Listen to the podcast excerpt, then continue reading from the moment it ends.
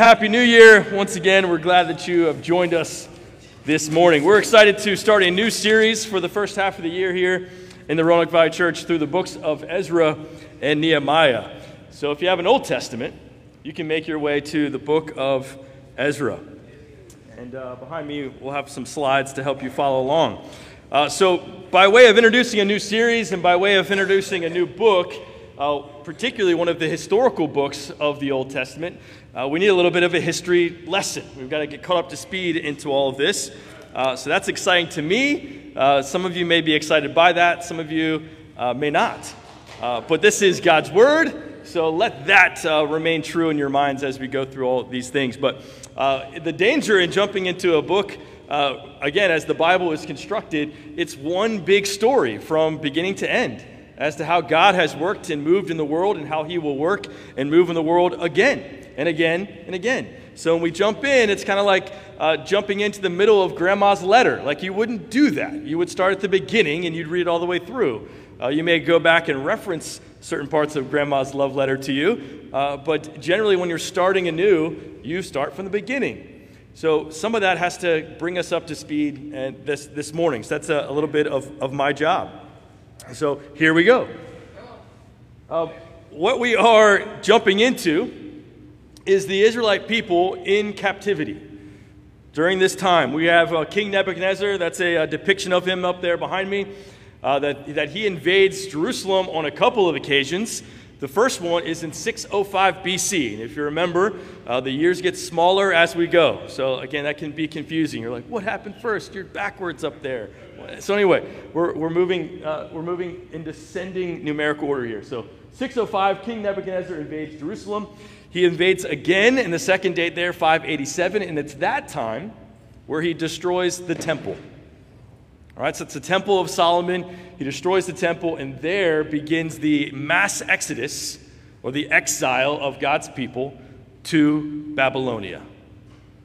All right, so that's, that's the moment not only that they ransack the temple, but they take, its, they take the gold, they take the silver, they take the, uh, the lampstands, they take everything with them. And that happens on a number of occasions for the Israelites, right? Even with the Romans again uh, later, and again we'll see with King Cyrus in a bit. So, this is where we are in the book of Ezra. 605 BC, Nebuchadnezzar has taken over Israel or Jerusalem, has brought them back to Babylonia. That's all going down. Secondly, what we'll see in this text here in the beginning of Ezra is Babylonia has ruled, and then a king which was promised, King Cyrus, who is who's from Medes or Persia uh, or modern day Iran, he actually rises up and comes and takes over Babylonia, takes over uh, the, the, con- the concentration of Jerusalem in 539. So this is King Cyrus, nice profile shot. Uh, I really would love to get a helmet like that. It'd be really sweet. So on 538, that's an Israelite there, Sheshbazzar. He leads the first wave out. So what we'll see in Ezra right off the bat is that King Cyrus will have his heart stirred by God to release, release the Jews back to Jerusalem. So they're there in, in, in Babylonia. Cyrus takes over all of that and says, You know what? I'm not just taking over Jerusalem.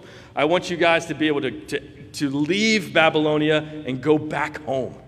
And this is a pagan king whose heart is moved by God to let his people go. Sound familiar?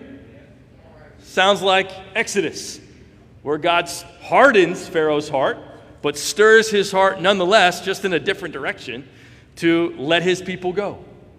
And we'll see this time and time again. And really, what Ezra is meant to remind us is that this is God's theater, and we are a part of the show. And God will move and shake and move and shake to his end. And he has control of the kings and the authorities, and he is moving in his direction.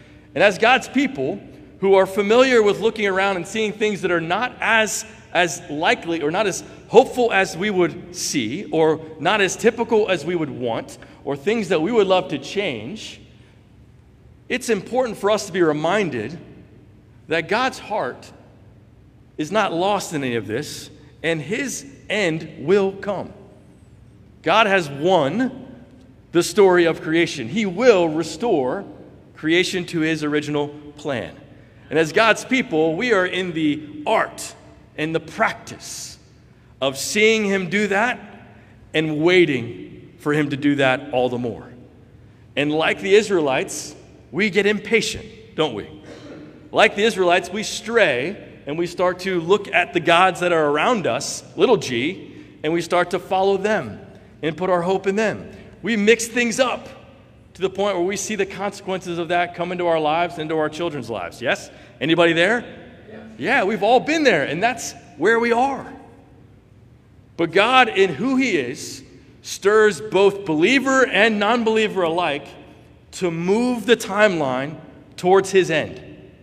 And whether we see it or not, it's important for us today in 2023, in the beginning of the new year, to be reminded once again that God is on the move, that this is His theater.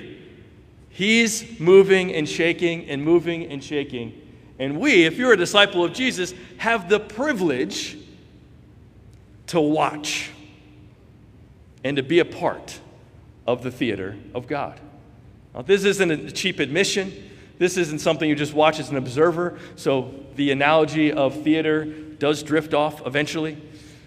But it really is the sense that we are watching God move, and a lot of us being in the theater is watching and waiting. But there are directives from God, as we see, to help us be a part of His show, if you will. So today, in our theme for the entire year is Rise, and we just sang a song about it. And what we'll see in this book, in its partner book in Nehemiah, those two books are often, uh, even early on, are considered one book, two volumes. So, Grandma's letter, first part's Ezra, second part is Nehemiah. They are not meant to be split up. So, if you do a study of Nehemiah, you're actually starting in the middle of the story. So, go back and study Ezra and then study Nehemiah. So, we'll do both of these books. They're always meant, meant to be studied in such a way. So, in the books of Ezra and Nehemiah, here's the recap. Ready? They're in exile. God delivers them. They go back. They go back to their gods. God rises up a prophet to help them repent. They go back and do what they did before. They repent again. They try to build something. They get opposition. They quit. They start building and finish. They repent. They fall. They repent. They fall. Sound, sound familiar? What you'll see in these two books. This book has often been preached when a church is trying to build a church, like some type of program to let's rouse up the troops to raise funds so that we build something. Because Ezra, they're going to build two things the temple, and then Nehemiah, they're going to build the wall. So these two books, shamefully, can often be preached to a church to say, you know what, now's the time to build. And it might be something physical that a minister or a church or a board wants to build. That's not why we're studying these two books. Why we're studying these two books is I believe God I've put this on my heart that we need to be reminded that our efforts to build will fail. That every effort we do to build something for ourselves will fail. That we are a part of God's story, we are a part of His theater, and when we, when we follow Him, He will build it and it will last. But when we try to build something even for God, but live in such a way that's not for God, it will not work. And that's what we see in these two, these two books. Is you and me. You will see yourself in these books.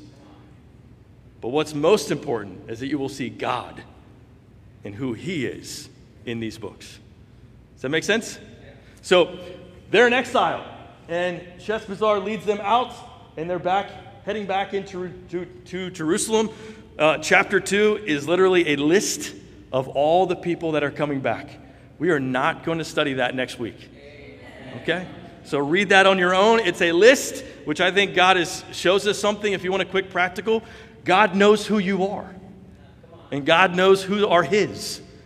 And He knows if you're coming back or if you're staying back. And that's what we see. Not everyone wanted to leave Babylonia, they didn't. And not all those who were faithful came back. So we'll pick up in chapter 3 next week where they rebuild the altar. What I want to uh, point out here before we get in our text is that this book and all that's happenings was prophesied. You're not going to be able to read it unless you've got like 25, 25 vision. I don't know if that exists. But these are texts from the prophet Isaiah who were written. Uh, see, what's the date up there? Ooh, sneaky. My memory's not that great. Uh, I don't have all that written. Well, I have it somewhere. I'm relying on my slides, which is dangerous. But anyway, uh, if we get it, we'll get it. No? Okay. Thanks, Xavier. No worries. Well, a little bit of worry, but not, not enough to derail me too much. Uh, so in Isaiah, we're talking 700 BC. So we're talking at least plus 200 years uh, prior to what we'll see uh, here with, with Nebuchadnezzar, who comes and ransacks Israel. Is it back up there? So, Prophet Isaiah written 740, 701 BC. That's the time which are, so 40 years of writing this letter. These texts up here are examples of how, the, how God stirs men's hearts. Not all great examples, but how God moves in the heart, hearts of men. We see here in Jeremiah is also one up there too. We'll get to the prophet Jeremiah, but Isaiah 13. See, I will stir up against them the Medes. That's where Cyprus is, or that's where Cyrus is from. Uh, the Medes or Persia. Isaiah 41. Who has stirred up one from the east, calling him in righteousness to his service? He hands nations over to him and subdues kings before him. I have stirred up one from the north, and he comes, one from the rising sun, who calls on my name. He treads on rulers as if they were mortar, as if he were potter treading the clay. This is, these are, this are hundreds of years prior to Cyrus coming into Jerusalem and eventually bringing back the, the Jews from Babylonia to Jerusalem. So, why is this important? it reminds the people of God these are their prophets. They've heard these letters read, they've read these in temple, they've had these in their hearts memorized. Why is that important? During exile, they're relying on God's word and what He will do. You think about how you would make it. I often wonder that. How do you think you would fare if you were ripped from everything you knew? How would you fare if all of a sudden, like Daniel, who's in the midst of this, by the way, would not only be ripped from your homeland, but you'd be forced to learn a new language? Your gods would be rejected. You'd be forced to eat totally different. Everything you knew is gone. How would your faith go? What would you have to rely on? You can't thumb through your Bible. Your iPad doesn't work in this new territory. You can't pull up Bible Gateway. What do you rely on? You remember the Word of God. You remember what the prophets have said. The people in this time period of Nebuchadnezzar, before Cyrus, before Cyrus are relying on their prophets. They're relying on what God has said 200 years before, generations before. What your dad taught you, what your grandfather taught you. That's what they're recalling. And that's here what Isaiah is saying things that they would have heard from their fathers and grandfathers, from their mothers and grandmothers. These things that God's going to stir up someone from the north and from the east. And I want you to put yourself in their shoes. When they hear about a guy named Cyrus, the truth is, they would have already heard of him because he was prophesied that he would be king hundreds of years before he came to reign by our prophets. Not only in Isaiah, but the prophet Jeremiah prophesies in, in, in, in Jeremiah chapter 25. I have that up here. it's a lot to read. But it's so good, so we're going to read it. It says, Therefore, the Lord Almighty says this Because you have not listened to my words, I will summon all the peoples of the north, and my servant Nebuchadnezzar, king of Babylon, declares the Lord. So, again, prophesied uh, 600, 100 plus years prior to Nebuchadnezzar coming and actually doing this. So Jeremiah tells them, I will bring them against this land and its inhabitants and against all the surrounding nations. I will completely destroy them and make them an object of horror and scorn and everlasting ruin. I will banish them from the sounds of joy and gladness, the voices of bride and bridegroom, the sound of millstones and the light of the lamp, This whole country will be a desolate wasteland, and these nations will serve the king of Babylon 70 years.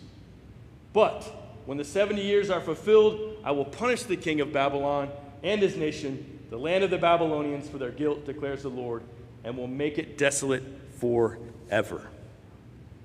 100 plus years prior to its happening, Jeremiah prophesied to the people of Jerusalem, people of Israel, repent. You're living a way that's against God, so therefore you need to be taught a lesson. And these neighboring countries are going to come in and they're going to wipe this out so that we would learn. And it's 100 plus years. The people who initially heard it weren't alive when it happened, but many of some of them were. And when Nebuchadnezzar, who's written by name in this prophecy, shows up at their gates, what do you think came to their hearts? Jeremiah said this would happen. And boom, for 70 years. Jeremiah says this in Jeremiah 29. Many of us know this verse. I know the plans I have for you, plans for you to hope, not plans for you to prosper, for you to have hope. We love that scripture. This was a scripture written to the exiles, written to the people who were under the thumb of Nebuchadnezzar. I have great plans for you, plans for you to prosper, for you to have hope and a future. These are the words that they're hearing. But Jeremiah says this this is what the Lord says When 70 years are completed for Babylon, I will come to you and fulfill my good promise to bring you back to this place. And this is the verse we often, we often quote For I know the plans I have for you plans to prosper you, not to harm you, plans to give you hope in a future. And what we often skip, what's not crocheted on your pillow, is that that all happens so that you will come and seek me, and I will listen to you. You will seek me and find me when you seek with all of your heart. I will be found by you. I will bring you back from captivity. I will gather you from all the nations and places where I've banished you, and will bring you back to a place from which I carried you into exile. God is saying, I have great plans. I'm going to bring you back. And I pray that when I bring you back from where I've banished you, we have, you have a heart that wants to seek the Lord, wants to pray and to know He promises us, when you pray, I will listen to you. These are words to the exiles. These are words to a people who are caught in the middle of where they don't want to be, but are reminded of where they want to be and where they can be, what God is up to in the world. That God's moving and shaking. I want to be there. I want to be a part of what He's doing. That's what these exiles are thinking. I think there's many of us who have turned the calendar, that magical day of December 31st to January 1, wanting to be in a new place, wanting to escape whatever happened in 2022, who are looking forward to a new hope, somewhere to prosper, somewhere to actually grow, somewhere that's different. What I'm here to tell you is that it won't be any different. 2023 won't be any different if you don't do the second half of this famous passage. That if we don't seek with all of our heart, if we don't pray so He can listen, if those things are absent from our desire to see something new, we'll find ourselves right back where we were. Which is, again, as I said, Ezra and Nehemiah just tell us that over and over again. God comes through, they go back. God comes through, they go back. Sounds like my life. How about yours? But what I love about God is that as we read these books of the Old Testament, we know a privileged people. We know the end of the story. We know the promised one who's to come, the one they could only hope and dream about, who they thought might be a prophet coming their way. But we know the prophet that we know came our way is no one but Jesus, who frees us from not just uh, a king, but frees us from, from slavery, but frees us from the slavery of sin and all that the consequences of that that have come our way. So all I'm trying to do at this point is to, to make a point that God had all this, this theater playing out hundreds of years for the sake and for the benefit of God's people. So that they would learn, so they would turn, so they would pray, so they would seek Him with all their hearts. I don't know what we're all going through or what 2022 uh, was, or honestly, what already 2023 has brought us. It's only been eight days, not even eight days, and there's been plenty of drama from your mama. It's plenty going on already. But what I hope that has taught us is that, you know what? I want to seek God. I want to be near Him. I want to hold on to His words and that God is moving, and I want to be a part of it. Jeremiah talks about the same thing that, uh, that Isaiah said someone who's going to stir up and destroy Babylon. That's Cyrus. And here in Daniel, who's in the midst of all of this. If you know your, know your Bible, you know Daniel was taken and brought to Babylonia. He was there, and he writes, he writes here in Daniel chapter 9. In the first year of Darius, son of Xerxes, again, a, a Persian or a Mede, who was made ruler over the Babylonian kingdom in the first year of his reign. Darius is after uh, Cyrus. I, Daniel, understood from the scriptures, according to the word of the Lord given to Jeremiah the prophet, that the desolation of Jerusalem would last 70 years. So I turned to the Lord God and pleaded with him in prayer and petition and fasting and sackcloth and ashes. What you'll see is that the 70 years of Babylonian captivity was spot on. It was exactly 70 years. They were brought out in the year 586 and they began to rebuild in 516. Exactly 70 years. Now, Daniel is halfway at this time of this writing, is halfway through the 70 years. Imagine yourself being there. You're halfway. You're 35 years in, and you pray to the Lord. You petition. If you read the rest of this chapter, Daniel confesses the sins of all Israel. He knows they've messed up, and he's begging and pleading God, come back, restore us, bring us back to your pleasantries. Bring us back, bring us back, bring us back. 35 years. 35 years, and it happens. But if you know your Bible, it's there in Daniel chapter 9 where the archangel Michael shows up to Daniel and he says, You, highly esteemed, from the moment you started praying, I was on my way to you.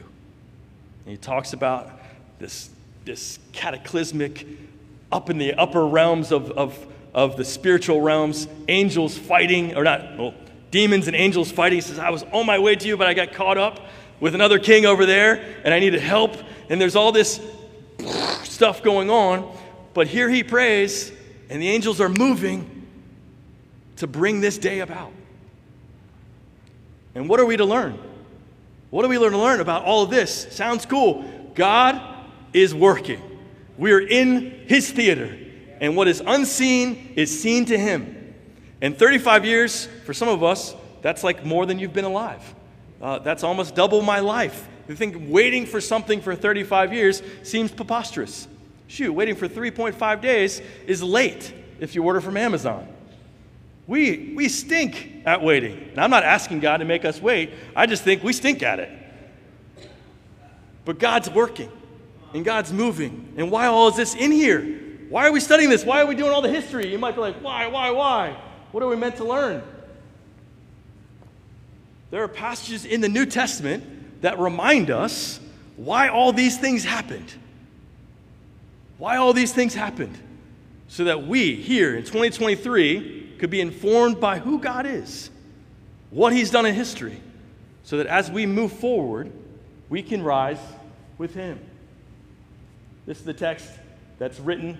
Uh, Cyrus is in there. I'm, I'm getting off here. This is actually Ezra 1. But uh, here we go.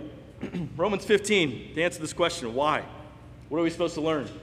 For everything, Old Testament, that was written in the past was written to teach us. So that through the endurance taught in the scriptures and the encouragement they provide, we may have hope. Why is this written? So that we can be encouraged. Why is all the Old Testament there? So that we can have hope. 2 Timothy, the previous scripture there, teaches us there. Let me go back to it. Where Paul was writing to Timothy. He says there that these scriptures, all scriptures, Old Testament, are there to make you wise. Wise for salvation through faith in Christ Jesus. All scripture is God breathed and useful for teaching, rebuking, correcting, and training in righteousness so that the servant of God may be thoroughly equipped for every good work. Now we know that applies to the Spirit infused New Testament as well, but here Paul is telling Timothy, who had no New Testament to flip through or scroll through, scroll through these lessons, those stories, exiles and consequences and returns and repentance, all there to make us wise for salvation.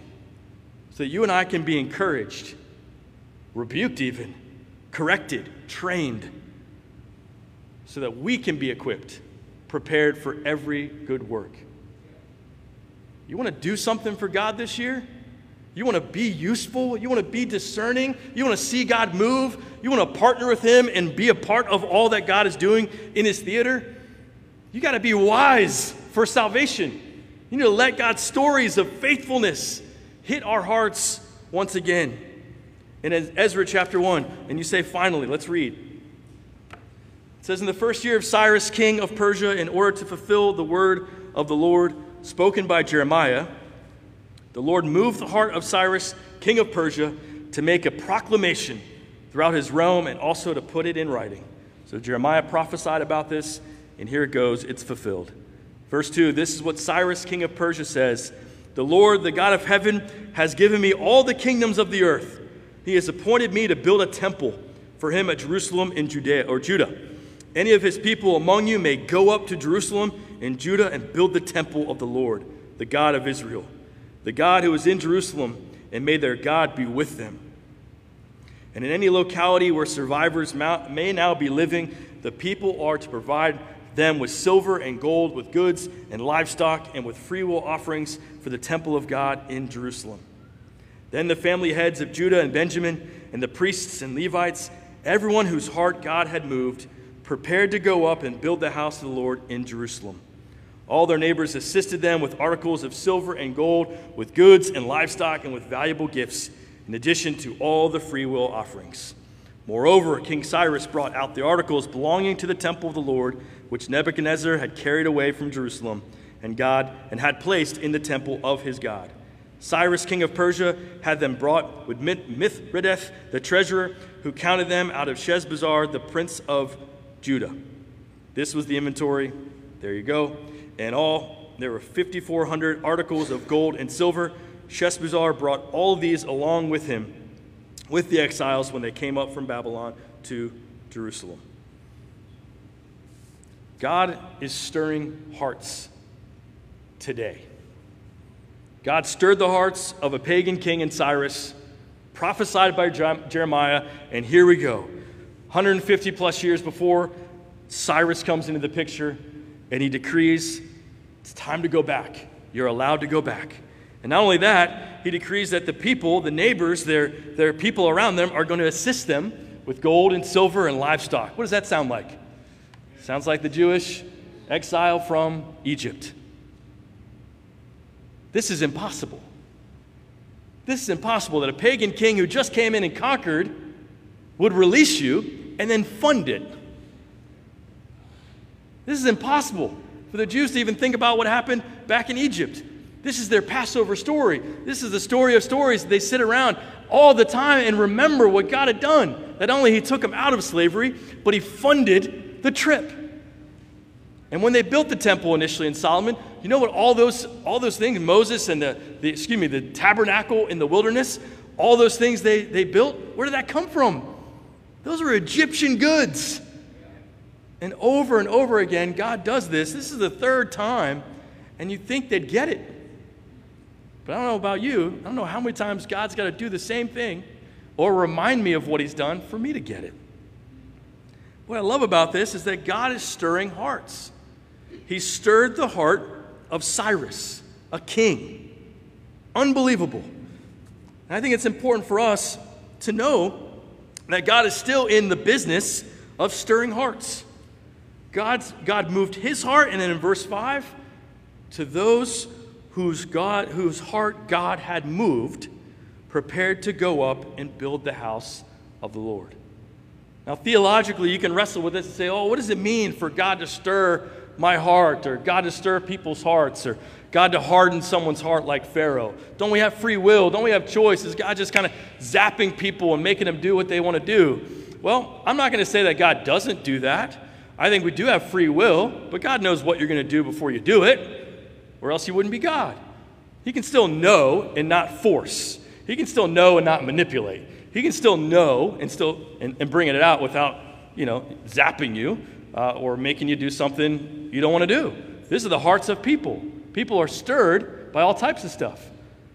What we see here, what I believe is more, more apparent in verse 5, what I believe is that the people whose, God, whose heart God stirred wasn't God saying, okay, you guys are the ones, stir it up, you guys are the ones.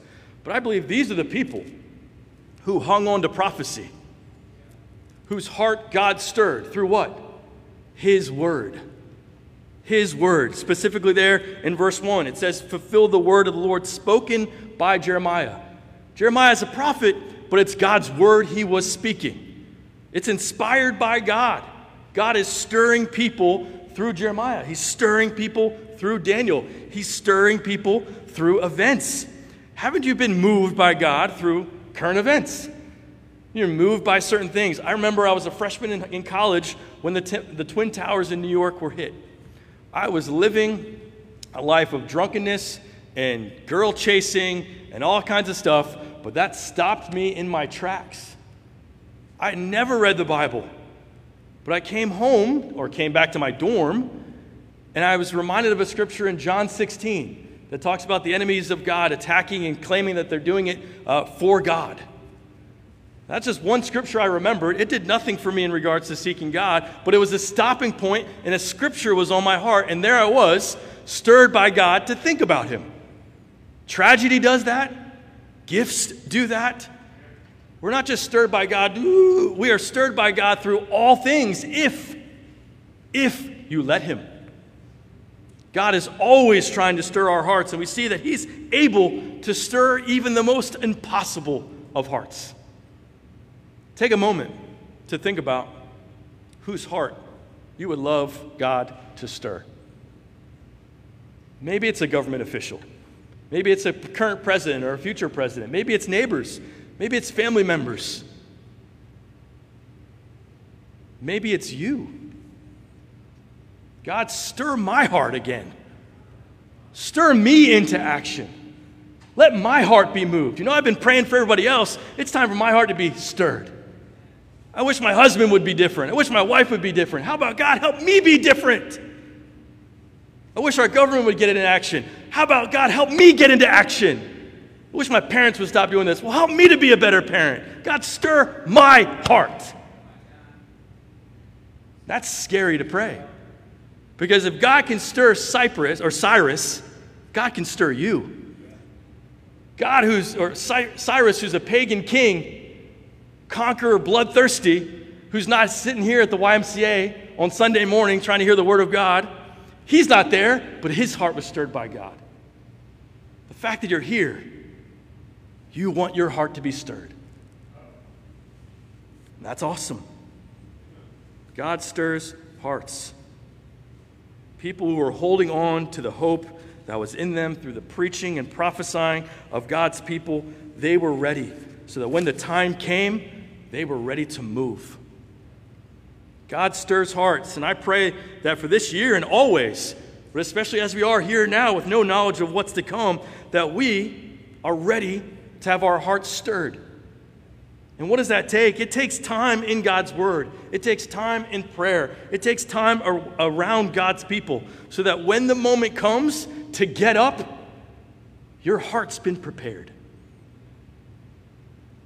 God has the ability to take someone like Cyrus who was not moving and shaking with God and then get going right away to what God wanted fulfilled. How much more so, like verse 5, can we be men and women who position ourselves to be moved by God's word? We're hearing it, we're listening to it, we're meditating on it, we're talking about it, we're praying through it. How much more without prepare our hearts to be stirred and, like them, be prepared to go up and build the house? This shows me a couple things here, just to wrap it up. What this shows me, and what I believe the book of Ezra will show us, is that one, God keeps his word. He prophesied about it, it's going to come true. He said this was going to happen, it happened. Let that encourage you. Let that fill you up this year. God said it, it's going to happen. I believe these people rested on those promises, rested on those prophecies. For us, we have the end of the story. If we were to sit down one of these exiled people who came back and saw all this moving and shaking from God, and they were able to hear about our testimony of our knowledge of Jesus as to what he did and what he promised, they'd be wanting to sit at your feet. Oh, tell me about Daniel. Tell me about Cyrus. Tell me about all that. No, no, no. You said Jesus. You said the Messiah. You said there's a promise, resurrection, a new heaven and a new earth, that he's come. No, no, no, no. I don't care about what happened to me. What do you know? What do you know? I think they're more, as Hebrews 12 talks about this great cloud of witnesses, they're more enthralled with what you know than what we know here about them. You think, oh, whoa, they got out of exile and they're stirred and they're moved. That's chopped liver in comparison to 2023 of men and, men and women who are filled with God's Spirit, walking around in this world, acting and working with God to bring about the new heaven and the new earth for those who are faithful to wait for it. That's a way better story than this one. I'm not worried about lightning because I'm right. What we know, what we have experienced, what we just did in communion together, celebrating the death of our Savior and his resurrection, should stir our hearts to be ready to move any way God wants us to. It's a greater story. But take heart. What we see even in the history, what everyone recognizes, believers and unbelievers alike, recognize the history of all these things, happened as they were prophesied would happen. Let that encourage you to fast forward to what we know about God's promises through Jesus, that it's going to happen. Whether you know it's happening, whether you got 35 years left, or whether it's 100 years from now, God's word's going to come true. Secondly, for us to hang on to, same thing I talked about earlier. This is God's world. We're just living in it. And that's not, oh, I'm not important. That's exciting to be a part of God's world and live in it with Him, partnering with Him. Thirdly, God still stirs hearts.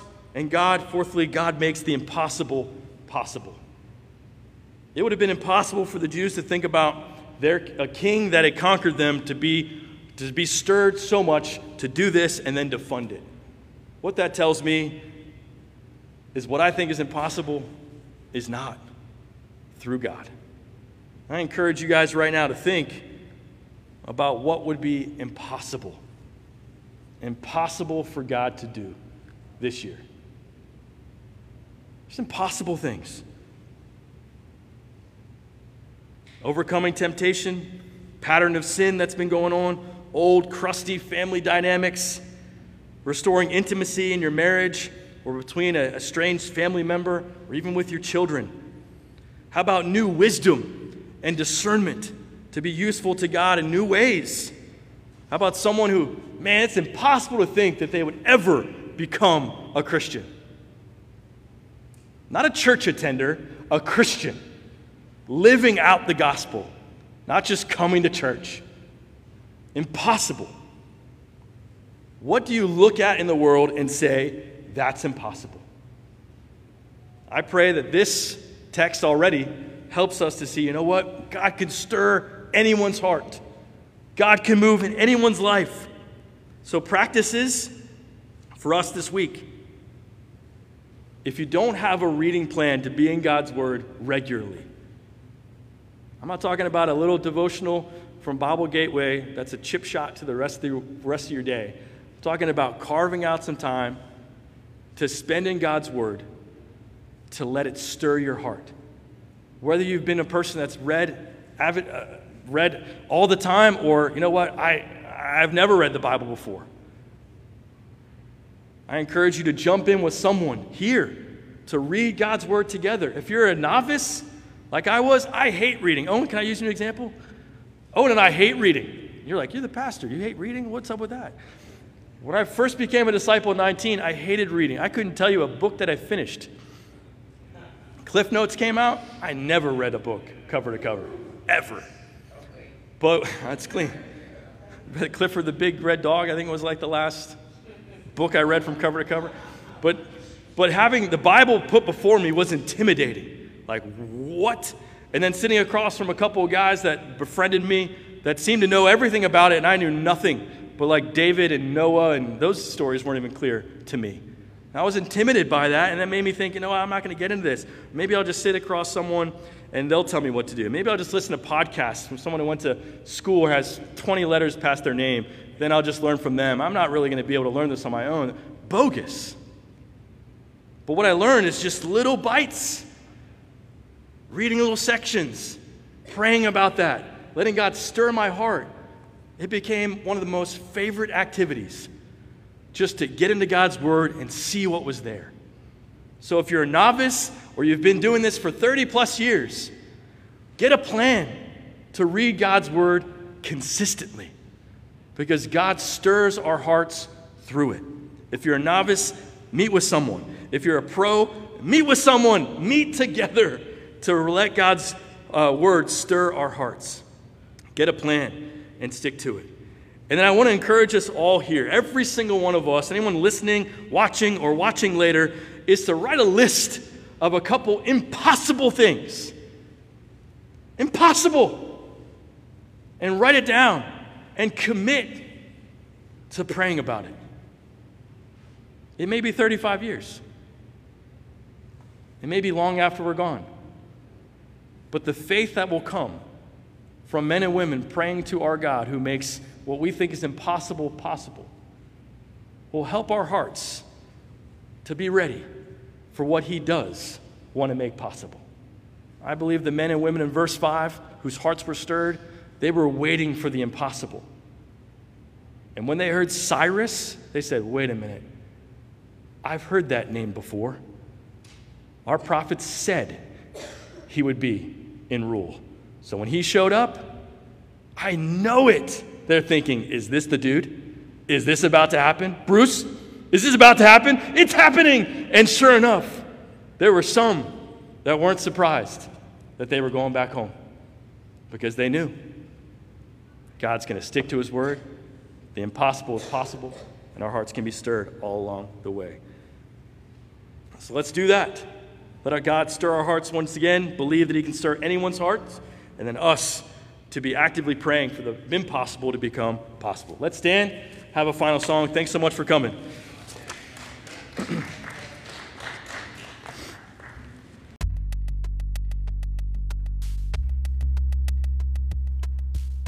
We hope you've enjoyed today's sermon.